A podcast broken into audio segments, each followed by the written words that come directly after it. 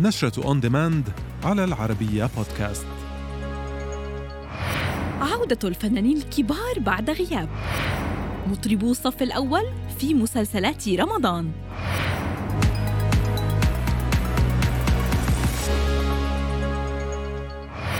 شهدت مسلسلات رمضان هذا العام عودة عدد من الفنانين الكبار بعد غياب طويل عن الشاشة. أبرزهم الفنان يحيى الفخراني حيث يشارك في مسلسل نجيب زاهي زركش الذي تدور أحداثه في إطار اجتماعي كوميدي. كما تعود الفنانة منى زكي في دراما رمضان هذا العام من خلال مسلسل لعبة نيوتن حيث كان آخر أعمالها مسلسل أفراح القبة في عام 2016 إحنا مش أحرار. How long are you planning to stay? Five days. إحنا مخلوقين في الدنيا دي. كل واحد فينا ليه دور. المفروض انه يعمله. يشارك مطربو الصف الأول في مقدمات مسلسلات رمضان هذا العام حيث تغني الفنانة أصالة نصري مقدمة مسلسل بنت السلطان ومسلسل حرب أهلية ومسلسل قصر النيل. كما تغني الفنانة كارول سماحة مقدمة مسلسل ضد الكسر.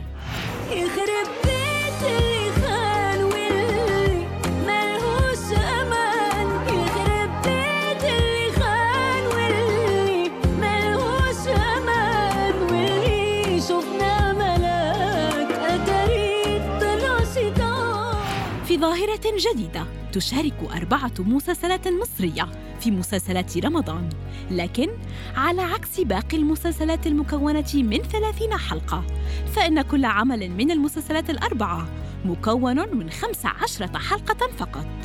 وهم مسلسل كوفيد 25 بطولة الفنان يوسف الشريف ومسلسل أحسن أب بطولة الفنان الكوميدي علي ربيع ومسلسل بين السماء والأرض بطولة الفنان هاني سلامة ومسلسل المدينة. بطولة دنيا سمير غانم. أي تصرف أهوج من أي حد هيودينا في 60 داهيه كل صورك وفيديوهاتك دي لحد دلوقتي محدش بيتفرج عليها غيري. كشفت الهيئة العامة للترفيه السعودية أن برنامج رامز عقل طار الذي ترعاه الهيئة هذا العام تم تصويره بأحد المواقع في الرياض. ويقدم البرنامج الفنان رامز جلال ويعرض على قنوات ام بي سي خلال شهر رمضان. وتعود فكرة المقلب إلى وضع الضيف داخل غرفة المحاكاة ويتم إيهام الضيف بوجود عطل فني في غرفة المحاكاة وتصبح الغرفة معلقة بواسطة رافعة ويتم فتح باب الغرفة ليلقي الركاب بالضيف ويقفز من ارتفاع عدة أمتار داخل المسبح لا